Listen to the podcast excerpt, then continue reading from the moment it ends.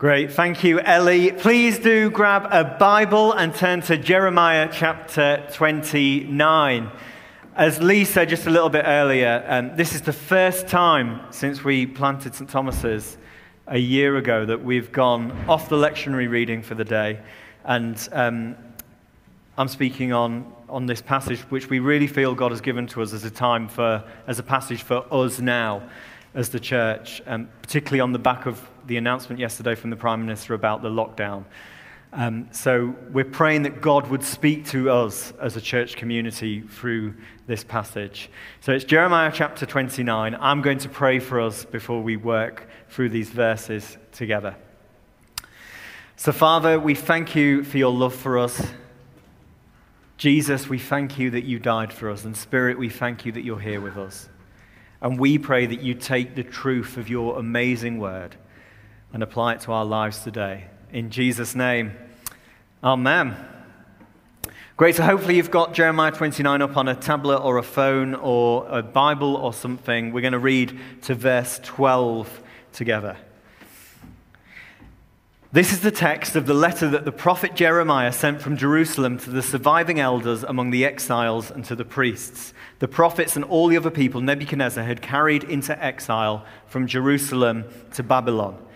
This was after King Jehoiakim and the queen mother, the court officials, and the leaders of Judah and Jerusalem, the skilled workers and the artisans had gone into exile from Jerusalem. He entrusted the letter to Elis- Elasah, son of Shaphan, and to Gemariah, son of Hilkiah, whom Zedekiah, king of Judah, sent to King Nebuchadnezzar in Babylon.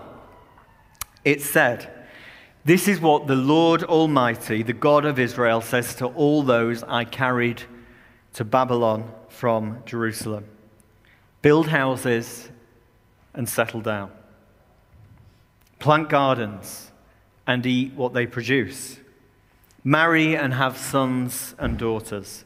Find wives for your sons and give your daughters in marriage, so that they too may have sons and daughters. Increase in number there, do not decrease. Also, seek the peace and the prosperity of the city to which I have carried you into exile. Pray to the Lord for it, for if it prospers, you too will prosper. Yes, this is what the Lord Almighty, the God of Israel, says. Do not let the prophets and diviners among you deceive you.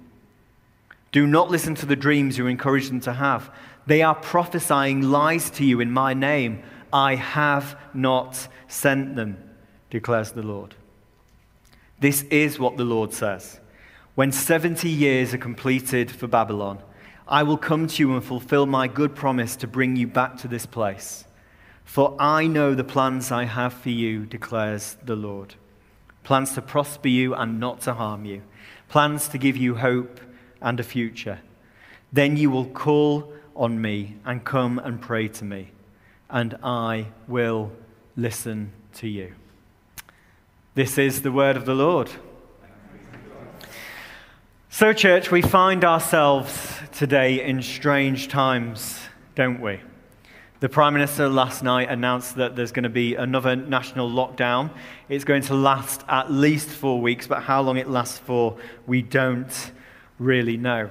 But I've just got a sense that this, um, these amazing verses from Jeremiah 29, that God spoke to a group of people in exile who found themselves in strange times and in a strange land, can speak directly to us as we sit here in St. Thomas's or watch online here in Newcastle today.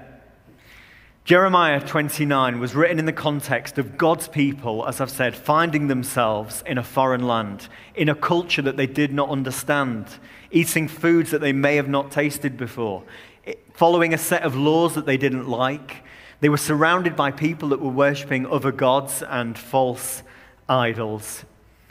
And what's happened in the build up to Jeremiah chapter 29, as we read in the first four verses of this chapter, is that the Jewish people, God's people, have been taken from Israel, from Jerusalem, to this strange city, to Babylon. And the Babylonian army have come and taken them captive and have carried them off from Jerusalem to Babylon. They've literally ripped people from their home.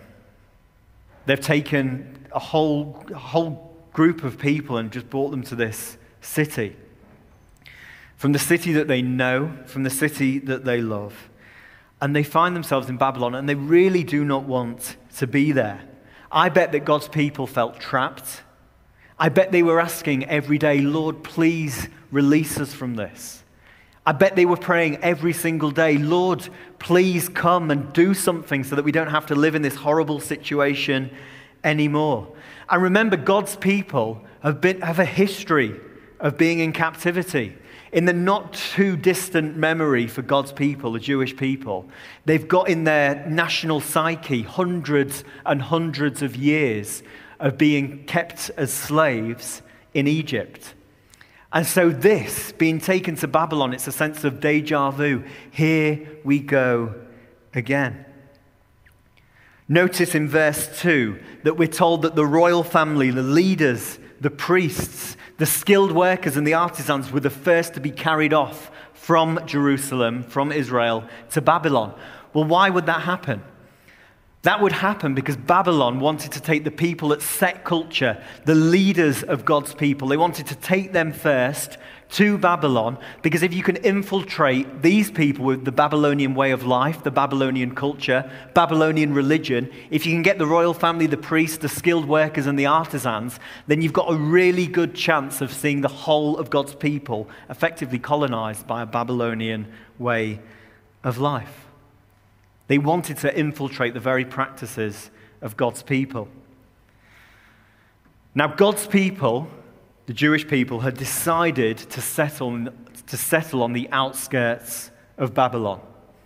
They decided not to move into the city center. They decided to live on the outskirts and to stay separate. They wanted absolutely no assim- assimilation at all with the Babylonian people. Now, part of the reason for this is there were some prophets around at the time who were saying to God's people, Don't worry, this is all going to be over in just a few months. Settle on the outskirts of the city because in just a short time you're going to be back in Jerusalem and the good old days are going to be back. Remember when you can worship how you like how you remember worshiping? When you can do community in the way that you remember doing community. Don't worry about it because those days are coming. So don't settle down. And of course, lots of God's people would have wanted to hear that, wouldn't they? Who wants to be in captivity? Who wants to find themselves in a time or in a culture or in a place where we're not comfortable with the social dynamic around us, where we're not comfortable with the way that we have to worship or the laws that we have to adopt? adopt? God's people would have been desperate to hear these prophecies, but God says they're false teaching and do not listen to them. It's in that context that God speaks. It's in that context that this letter from God to his people comes through Jeremiah. And this letter would have been shocking to God's people. It would have been really hard for them to, be, to hear, and it would have been really painful. When they heard that a letter was coming from God, They'd have expected a message of deliverance, of immediate deliverance, of immediate salvation, a promise that the good old days were coming back. But that is not what they get at all. The sovereign God had another plan. God was in control and he had a plan for his people that was different to their own. Now, before we look at the context and the contents of the letter, what does this have to do with us today? Well, right now, it feels, doesn't it, as if we're in our own captivity. Now, I'm not saying that it's anywhere near compared to being basically human trafficked from one nation to another, being forced, literally dragged from one city to another. I'm not saying that it's anywhere close to that. But we do find ourselves, don't we, in strange times. Lots of us here in, in church today, or maybe even watching online, have only been in Newcastle for a few weeks. We find ourselves in a strange city. We're not able to worship in the way that we want to worship. I've spoken to students who can count on just one or two hands the number of times that they've left their student halls of residence since moving to Newcastle. It feels strange because we can't worship how we normally would. We're sat here today in masks. If you'd have told me a year ago that we'd be sat physically distant in church, not being able to sing and having to wear a face covering. I'd have laughed, and yet here we are. Lots of this church family have recently moved to the city to find a job or for a job. And workplaces are, aren't allowed to meet in the normal way. I know people in this church family who've moved for a job and have yet to go to their workplace, moved just after Newcastle went into local lockdown, and are yet to properly hang out with anybody in this city. We're in very strange times indeed. You'll know that this church was planted just over a year ago by a group of about 25 people that moved to Newcastle to get this, to get this church off the, off the ground. We've been in lockdown for longer than we have not. And so it feels, I'm sure this has gone through all of the planting team's mind what on earth are we doing here?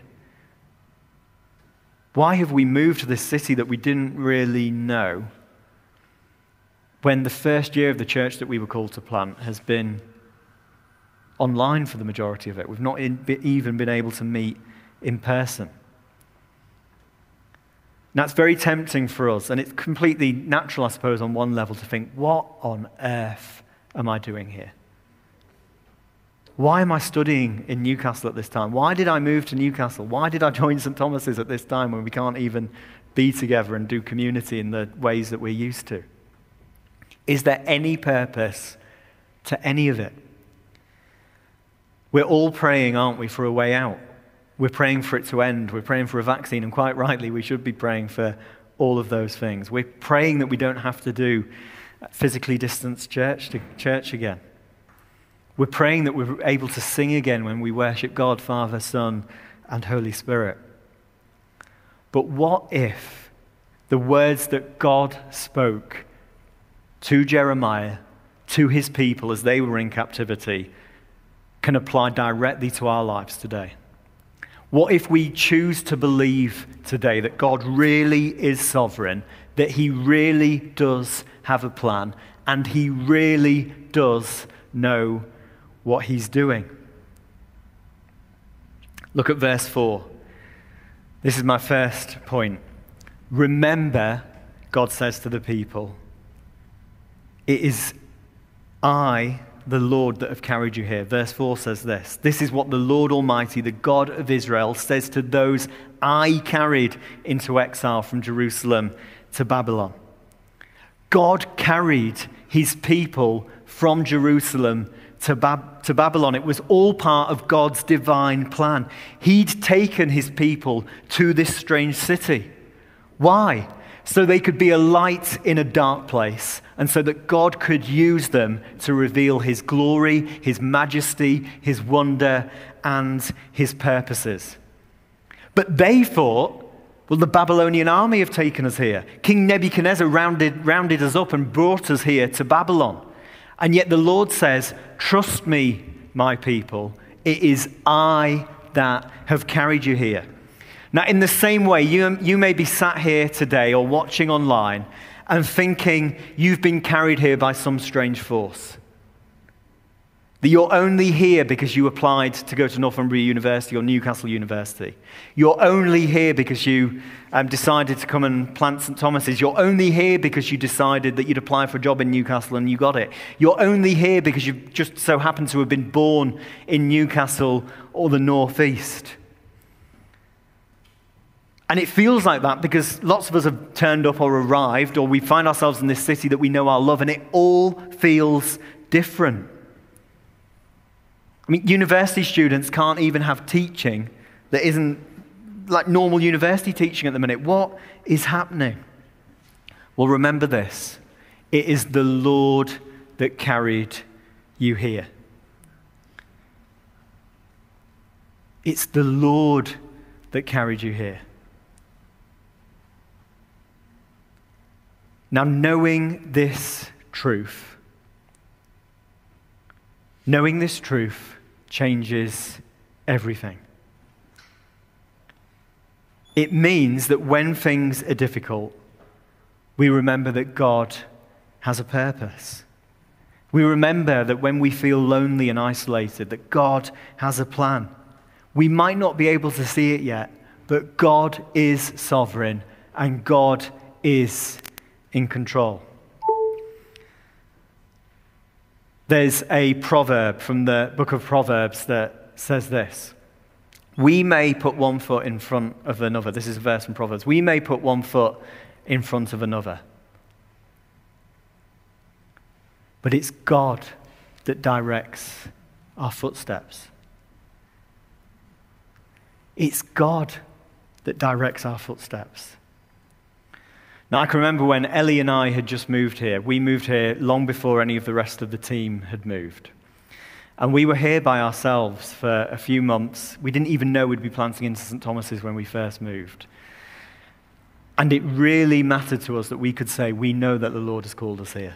We're not just here by accident, but we know that God has a plan. Because when things are difficult, we can say, God carried us here. Now, to those of you who are wondering what on earth is going on, remember that God carried you here. Now, how do we act living out in faith that God has a plan and that God really does mean for you to be sat in this building right now? That God really does mean for you to be part of this church family, to be studying in Newcastle or working in Newcastle? Well, the way that we enact that, the way that we live that out, and this is my second point, is that we put down roots. We settle. Look at what God says to the exile in verses, exiles in verses 5 to 6. Build houses and settle down. Plant gardens and eat what they produce. Marry and have sons and daughters. Find wives for your sons and give your daughters in marriage, so that they too may have sons and daughters. Increase in number there, do not decrease. How do you trust in the sovereignty of God? How do you act out living as if God really does have a plan for you here in Newcastle, for your time at university, for your job, for your family, right at this moment? The way that you do it is by building houses, by getting married, by planting gardens, by eating the fruit of the land. What is God telling the exiles to do here? To build a life in Babylon put down roots, settle down. Now, as I've said, this would have been absolutely shocking to God's people. As I said earlier, all they wanted was for a way out. They were hoping and waiting for a promise from God that He was going to give them a way out. And instead, in the midst of the difficult circumstances, God says, Commit to being here. Commit to being here. In other words, people, stop living on the outskirts of the city, stop living on the outskirts of Babylon, and move right into the heart of the city. Don't behave like you're just a visitor. Don't behave like you're just here for a few weeks. Don't behave like you're just a tourist, but actually live your life here.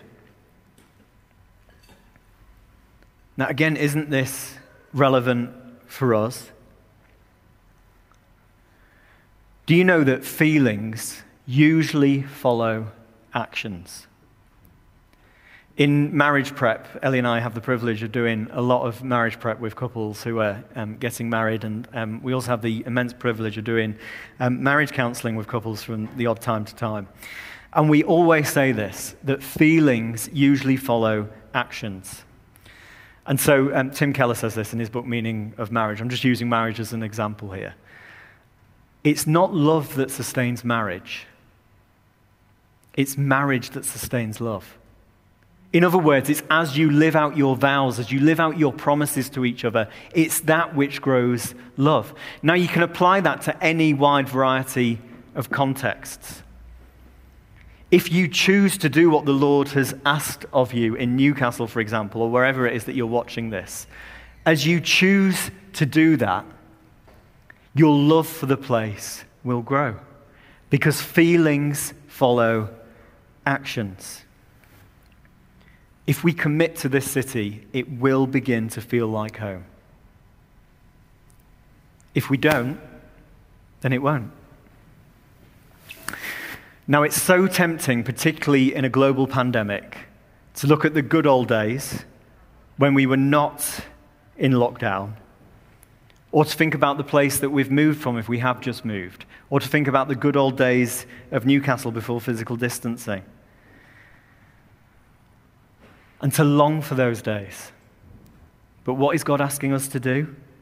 To put down roots. Now, how do we do that? We do that by building meaningful relationships, by building intentional relationships with people in this city.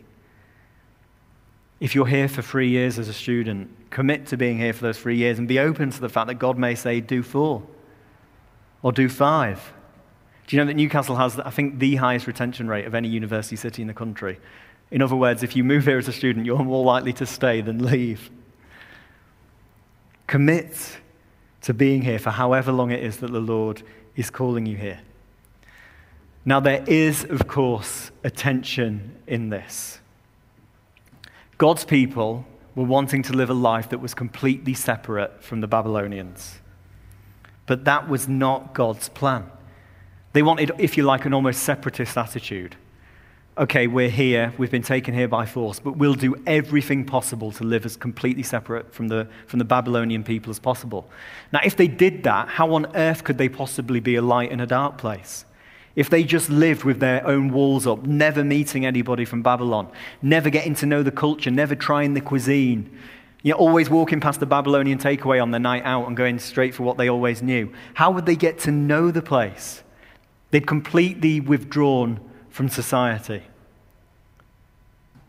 They'd become separatist. God says, don't do that. He tells them to settle in the city. But what he doesn't want them to do by settling in the city is for them to adopt the Babylonian culture, lock, stock, and barrel, so they stop being distinctive as God's people. God doesn't want that for them. He wants them to follow the Jewish laws. He wants them to worship Him as the one true God. Of course, He doesn't want them worshiping false idols or false gods. So He wants them to commit to the city, but He doesn't want them to become like the Babylonians. He doesn't want them to become so synergistic, if you like, with them, to synergize completely with who they are. He doesn't want them to take on their love for money or their worldview. Now, the same tension is, is in a very real way here for us in Newcastle at this time. We can't live separate lives in Christian ghettos because we'll never reach anyone who doesn't know Jesus, and that's the command that God has placed on our life. But we also need to remember that our ultimate home isn't here, but it's in the kingdom of God with the Father, Son, and Holy Spirit, and everybody that He's chosen to save and rescue. If we were just to just use this as an example, take lock, stock, and barrel Newcastle culture, we might move here and we'd begin to worship at St. James's Park because the religion of, the religion of Newcastle is football. The gods and goddesses, if you like, are the people that are significant in the football club. Tens and tens of thousands of people worship at that modern day cathedral every single week. People's emotions and lifestyles and all kinds of things are dictated by that one thing. Now, I love football as much as anybody, but you can't just take on a city's culture blindly. So the call for us is to commit, but to keep our Christian distinctiveness. Tim Keller has a really helpful analogy in this. The Bible, you know, tells us to be ambassadors.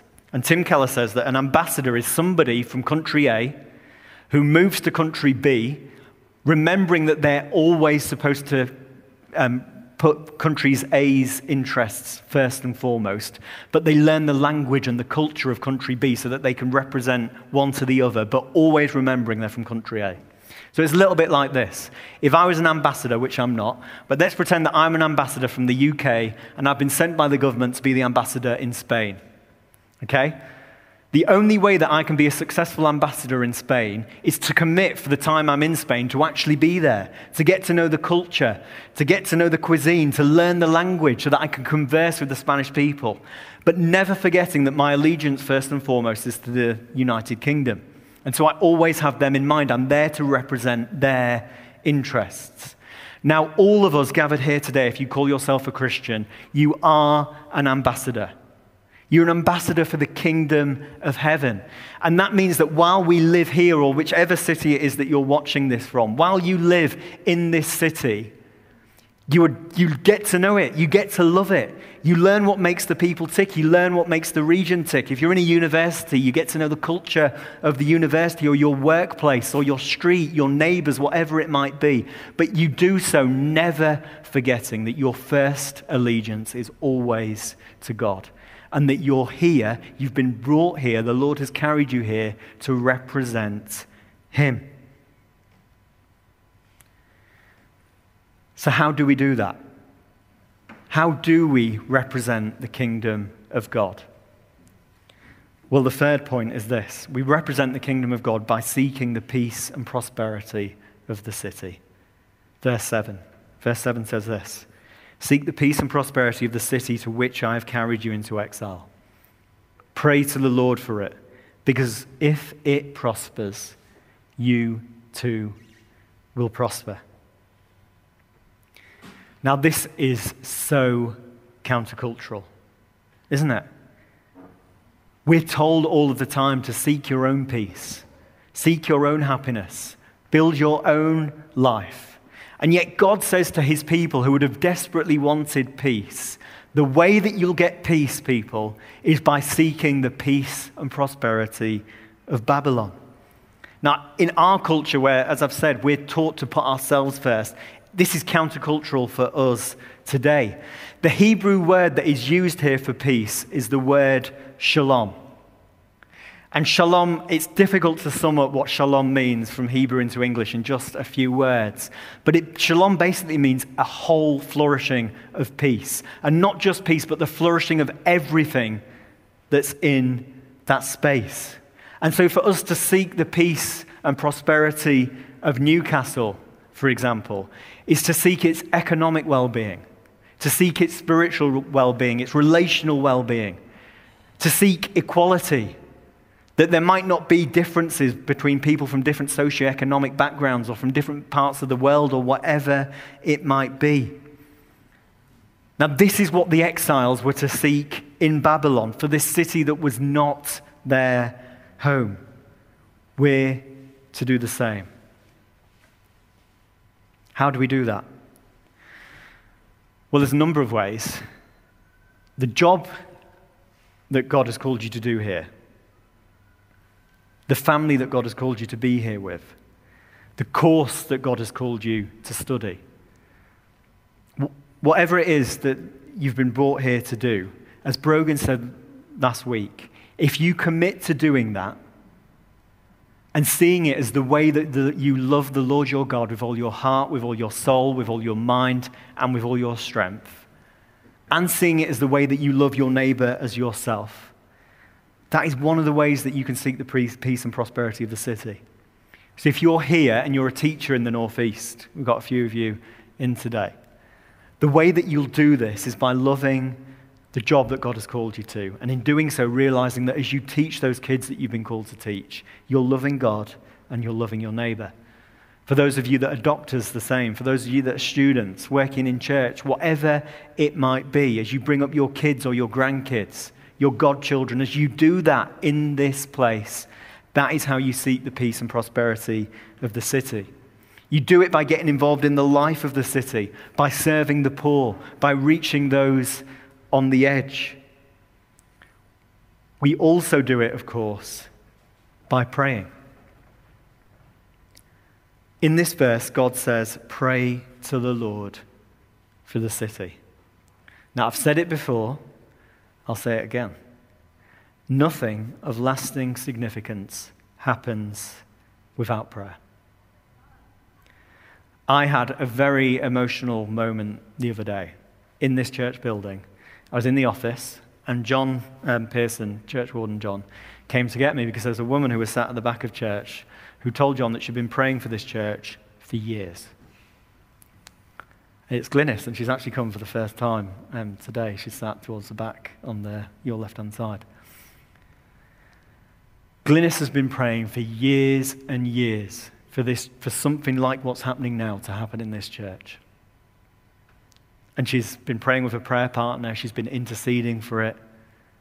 She's been writing down words and pictures. She's prayed it in. I was really touched and moved because I discovered for the last two or three years, Glynis has been praying for me and Ellie and Lee and Rachel by name. Before we even knew we were going to be here at St. Thomas's. Glynis has been praying for the city. Been praying for this, been praying for you. And look what's happened in the life of this church just in 12 months. Even though we've been in lockdown, God has used it for his plans and purposes. Church, we need to learn to pray. Now, as we pray, as we learn to listen to the voice of God, then we'll learn to do this. This is my fourth point. We'll learn to not listen to false teaching. Look at verses 8 and 9. Do not let the prophets and diviners among you deceive you. Do not listen to the dreams you encourage them to have. They are prophesying lies to you in my name. I have not sent them, declares the Lord. Now, as I've said, the context of this is that there were lots of false prophets at the time telling the people that they were going to get out of Babylon, that they were to not, not to commit to Babylon. And yet, God had a different plan. Now, God, of course, usually has a different plan to what the world tells us is the plan. God has a different way on forgiveness, on relationships, on the way that we submit to governments and to our leaders. God has a different plan on the way we do human flourishing.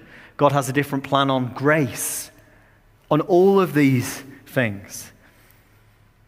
The key for us is to not to submit to the stuff that isn't from God and learn to listen to his voice and not the false teaching that's so prevalent around us.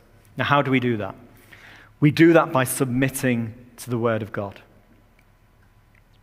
by submitting to the things in the Bible. There's a question that we're faced with every single day, every time we come to church, every time we hear the Bible taught. Do we sit under the authority of God's Word, so God's Word directs our footsteps and our life, or do we sit in judgment over it? and dictate to the Bible how it's going to let us live our life. John Wesley put it like this The church is to be judged by the scriptures and not the scriptures by the church. It's challenging, isn't it? The church is to be judged by the scriptures and not the scriptures by the church. Now, as we live in the countercultural way that's set out in God's word, under the authority of his rule and his reign, We'll learn to be the people that God has called us to be for this place, for this time. Just as God's people had learned what it meant for them to be called to Babylon and learned to be his people in that place and at that time.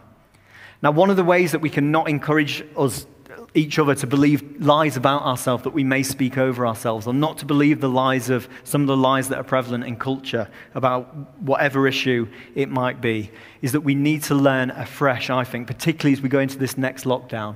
We need to learn afresh what it, what it means for us to speak God's truth over each other, for us to speak God's word of encouragement over one another every single day. We need to learn afresh what it means for us to be church family. Now, how do you think the exiles went about living their lives in this strange land? With all of this false teaching going on. Well, if we fast forward a few years in the story of God's people, we, I think we pretty much see how they did it. Fast forward a few years, and we, we're introduced to Daniel, one of God's people who's in Babylon and is found every single day praying submitting himself to God's word. And we, lots of us will know the story of Daniel and what happened to him. Every day he was reflecting on the words of Scripture. Now we're to do the same. When life is difficult, when it doesn't feel like we can take another step, when it doesn't feel like we can face another day of lockdown, when it doesn't feel like we can face another day of not seeing our families or not being able to have small group in person or whatever it might be, we ask the Lord to speak to us through His word, and we pray. Now, as we do that, we'll learn the fifth and final point, which is this we're to have the long term in mind. This would have been, I think, one of the hardest bits of this letter for God's people to hear. Listen to what God says in verse 10. This is what the Lord says when 70 years are completed for Babylon, I will come to you and fulfill my good purpose, my promise to bring you back to this place. This would have come as a really difficult word to God's people. When 70 years are completed, I will bring you back. 70 years of this? 70 years of living in captivity in Babylon, 70 years of living under this rule, this violent rule and regime who've just dragged us off to this city. The next verse after this, of course, is the most famous in all of Jeremiah. Jeremiah, verse 11 I know the plans I have for you plans to prosper you not to harm you, plans to give you a hope and a future. And we love to quote that verse to each other, don't we? But it's often taken out of context. The plans that God had, the hope that He was giving for His people, that they would commit to Babylon and they'd be there for 70 years. The plans were 70 years long. So God's saying to his people, basically, look, you're in this for the long haul. You need to have the long term in mind. Now, as hard as this is for us to hear, and it's difficult for me as one of the most extroverted people you're probably ever likely to meet, is we too, even when stuff is difficult, need to have the long term in mind. We need to choose to live as if we're citizens of this place, of this time, of the way and the, the, just the stuff that we find ourselves in with the global pandemic at the moment. But we need to do that remembering these two things. Firstly, our true citizenship is in the kingdom of heaven. God says to his people, I will bring you home. God says to us, He says to me, He says to you tonight, I will bring you home. We remember that our home is not here. The other thing that we need to do is just to, like God's people had to learn, we need to think long term. Now, this has been a real challenge to me over the past, well, since March when the first lockdown came into place. You know, the long term plan for St. Thomas's is that we become a church that plants lots of churches across the Northeast that we are a church that reaches people that the Church of England currently isn't really reaching at the moment. That we train leaders to go off and church plant. We, have, we train interns. We release people into the workplace in the, in the city. All of the things that we spoke about a few weeks ago. But if all we focus on is the here and now and how we're going to make it through the next day, then we'll lose sight of the reason that God has called us here. And the reason that God has called us here is to join in with all the amazing churches that are already here in Newcastle to see God's kingdom come in this city as it is in heaven. These days will pass. But as we find ourselves in them at the moment, we need to remember that we're here to see hundreds, if not thousands, of people that have never heard the name of Jesus come to know Jesus as Lord and Savior. Now more than ever, we need to keep this long term view in mind. It's challenging, though, isn't it, all of this?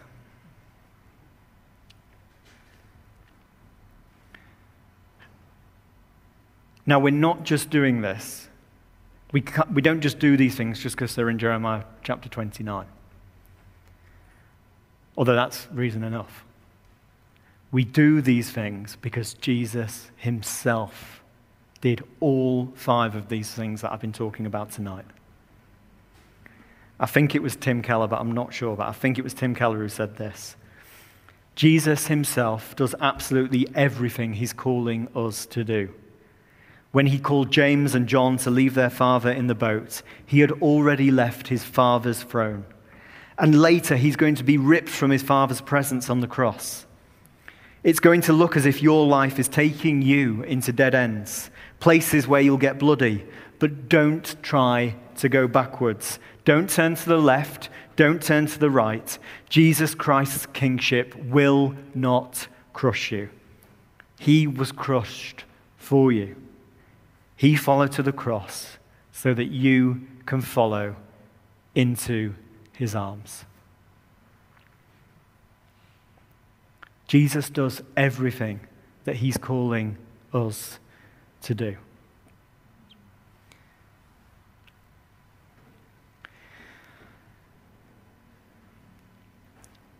In the Garden of Gethsemane, Jesus knew that he was going to have to obey the will of the Father, even though it was going to cause absolute agony for him. Jesus chose in that moment to trust the divine and sovereign plan that had been set out for all of eternity, to go through with the anguish of the cross. Just as we remember that it's the Lord that has carried us here, Jesus remembered that he'd been sent by his Father to die on a cross so that you and I might have eternal life and know freedom. Jesus isn't asking us to do anything that he hasn't done. God says, commit to the city, commit to the people that I've called you to. In John's Gospel, in John chapter 1, we read that Jesus leaves the throne room of heaven, the eternal Word of God leaves the throne room of heaven and comes to the earth. And John says this, doesn't he? That he dwelt among us. The message, the message um, paraphrase of the Bible puts it like this that he chose to pitch his tent among us. In other words, he literally, God became, in Jesus, became man and chose to settle for 33, 35 years, however old he was. He chose to put down roots so that we could be saved. Jesus isn't asking us to do anything that he hasn't done. We're to seek the peace and prosperity of the city, to put that before our own needs. What did Jesus do when he came to the earth? When Jesus came to the earth, he chose to put your needs before his own. Paul writes about this in Philippians 2. He humbled himself even to death, to a criminal's death on a cross. Jesus saw our peace and prosperity so that we could be whole. Jesus isn't asking us to do anything that he hasn't done. Don't listen to false teaching. Well, Jesus didn't do that either, did he? Think about all of the lies that came at Jesus from all angles in the Gospels through his ministry from the Pharisees, from the Sadducees, from the Herodians, from the devil himself when Jesus was in the wilderness. And what did Jesus do every time a lie came? He quoted the Word of God and said, I'm here to do the Father's will, not your will.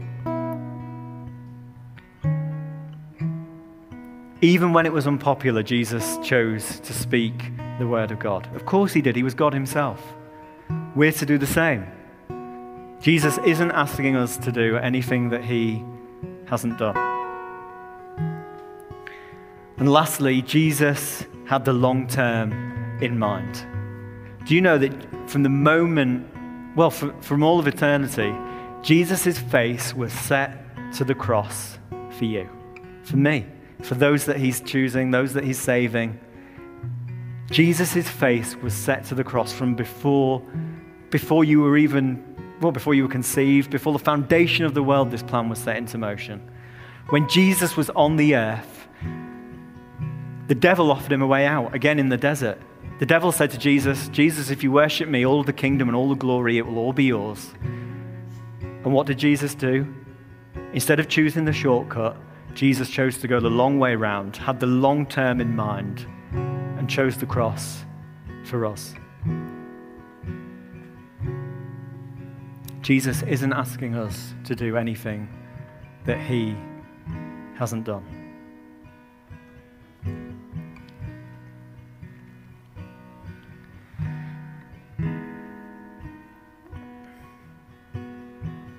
Now, this is where we find ourselves on the 1st of November 2020 in a strange time, in a strange place, whether we've lived in Newcastle all our lives or not, because of the new rules and regulations. We find ourselves not able to worship in the way that we normally worship. We find ourselves not able to, to do community in the way that we normally do community. And yet, God does have a plan. God carried you here. If you've been here for a few weeks and you've wondered, what, why on earth did I move to Newcastle? Perhaps you feel like that and you've been here for two years as a student or three years, I don't know. Remember that the Lord carried you here. If you're feeling unsettled in the best way that you can, at the moment, despite the restrictions, choose to settle down. Choose to commit to the city for however long it is that you're called here.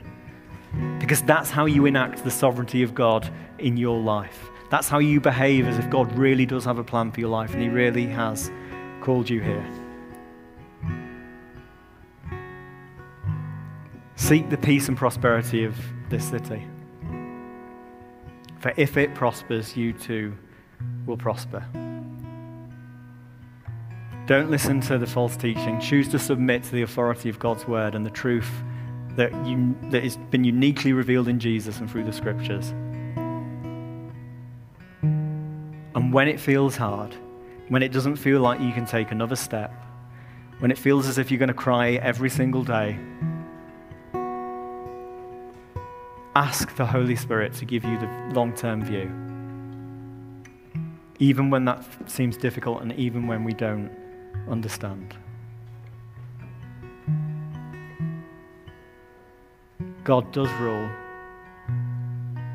He does reign, He is always good. But His plans aren't always ours. Can I invite us to stand where we are?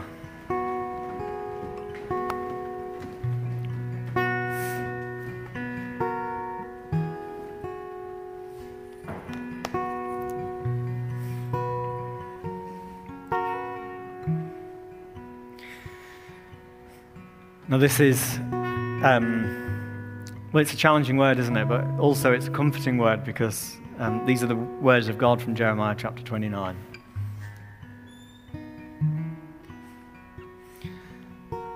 So, how are you going to respond to this today? You may want to put your hands out in front of you. There's nothing special about that. It's just almost like a sacramental sign that we're willing and ready to receive all that God has for us.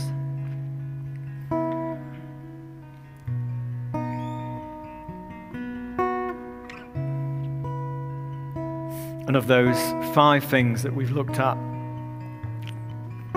today, perhaps one of them just jumps out at you. You need to trust that God really has carried you here, that He has a plan for your life. You need to choose to commit more to seek the peace and prosperity, whatever it is, which any one of those things.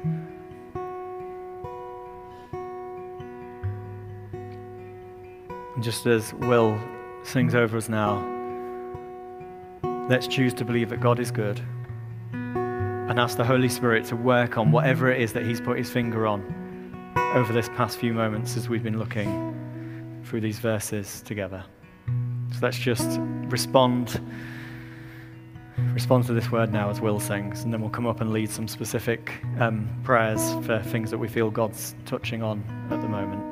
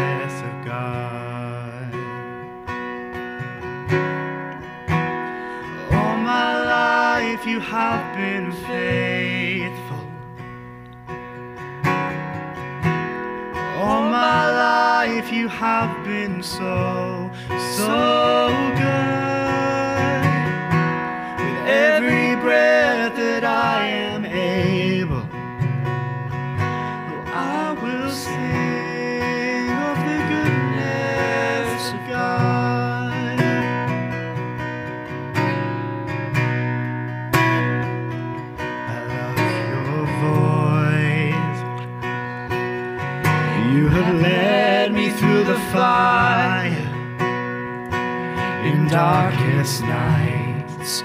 You are close like no other. I've known you as a father. I've known you as a friend. I have lived in the goodness of God. So my life you have been faithful. All my life you have been so, so good.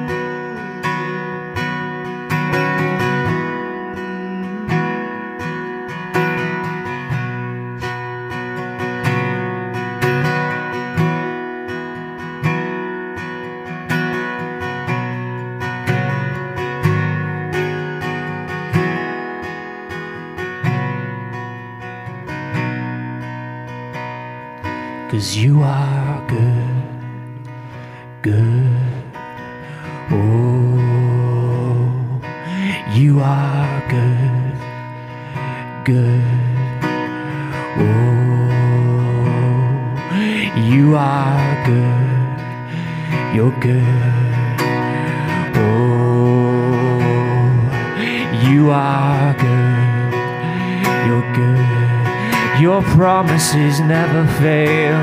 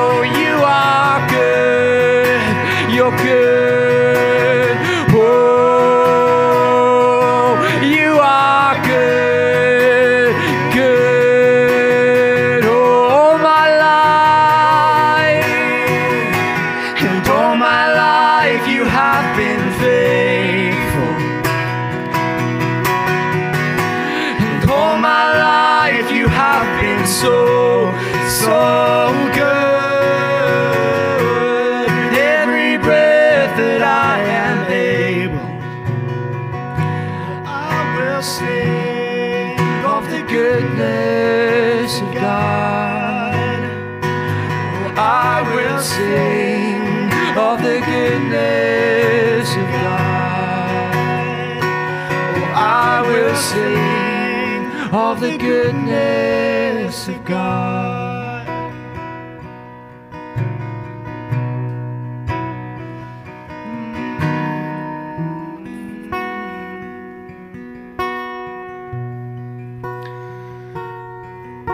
It'd be good for us to just pray for some specific circumstances and situations and people right now.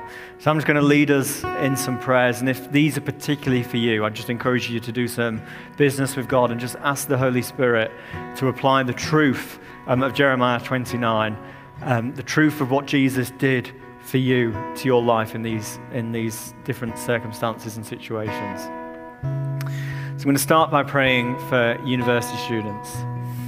So we are acutely aware here at St. Thomas's that this is a very unusual time to be a student. We are very aware that lots of you do feel like prisoners in your homes and in your halls of residence. We are very much aware that lots of you feel like you're spending all of this money on this teaching and you're not getting much for it.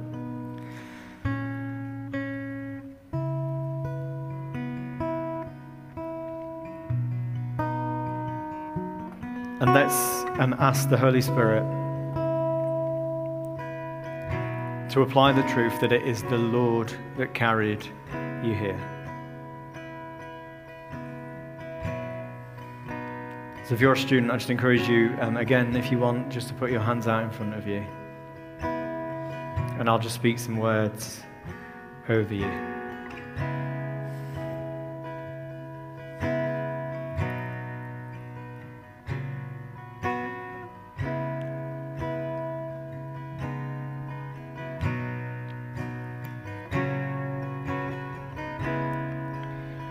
Is not Nebuchadnezzar, not the Babylonian army, not some strange force that has brought you to this place. God has a plan.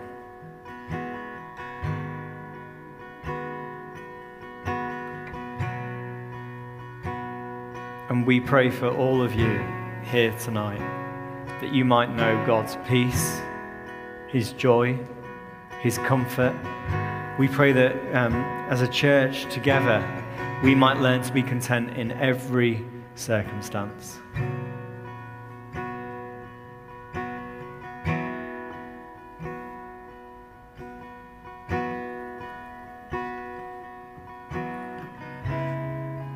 And God, for students that are having to face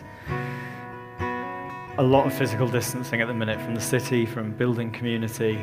Um, we pray that they might know now more than ever and that they do not have to be socially distanced from you. Because, Father, your Son Jesus chose to leave the throne room of heaven and suffer the agony of separation on the cross so that we didn't have to be separate from you.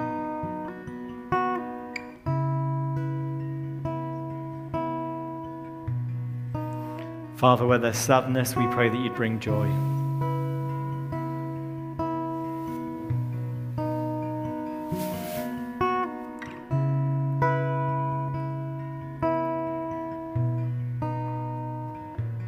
Father, we pray that we might be the best community that we can be for those that are struggling and on their own at the moment.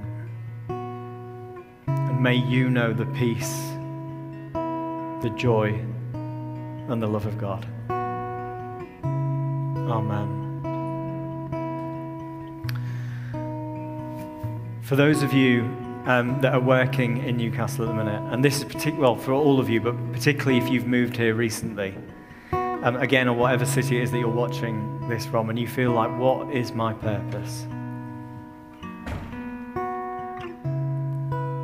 If that's you, again, just you may want to put out your hands in front of you. We say that you are not a second class Christian because you don't have a job in the church or because you're not um, whatever it is that you felt that you would do. Everyone who's baptized, everyone who's following Jesus is in full time Christian ministry. And the way that you'll seek the peace and prosperity of the city is by doing what God has called you to do. And that's the way that you love God and love your neighbor as yourself. And for those of you that just feel there's no purpose at the moment, we pray that God would reveal his purpose to you. And that in some way you can build roots, commit to whatever it is that he's called you to do in this place at this time.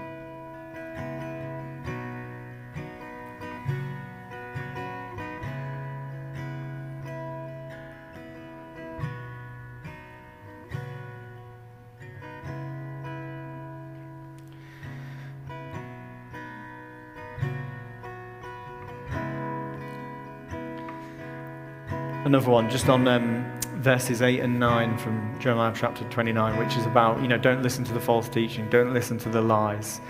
And there's some people here who are just carrying around lots of lies about themselves. that you're unlovable, that God doesn't, God couldn't possibly have a plan for your life. Perhaps it's words that you've carried around for years. Perhaps they've been spoken over you by somebody that you loved, looked up to. And today, God says, don't listen to that false, that false teaching. Don't listen to those lies anymore. Instead, choose to believe what I say about you in my word.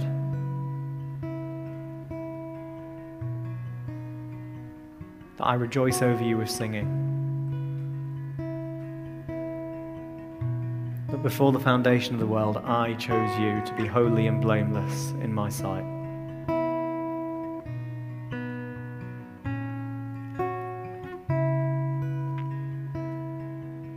Father, we pray that we'd all walk with a greater confidence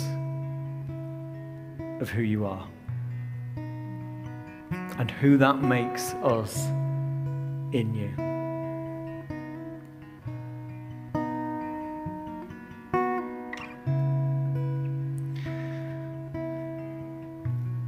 Lastly, for those who um, feel like they've just been on the edge of society, you feel like you've been like almost like you know God's people were choosing to live on the edge. If that's you here today, you feel like you've camped on the edge and you feel like an outsider. Um, God says you're not. And He says, choose to commit, to live as if you are one of my chosen people in the place that I have called you to.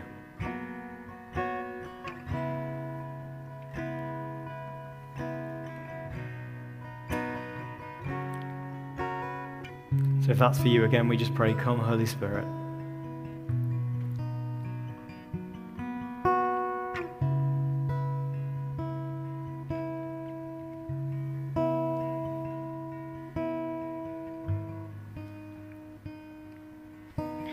If you're here today or you're watching this online and you would not call yourself a Christian, but you've heard today about this amazing message that God gave to his people all those years ago, and you've heard of what Jesus has done for you, and you'd like to follow Jesus, I'm going to pray a very simple prayer now.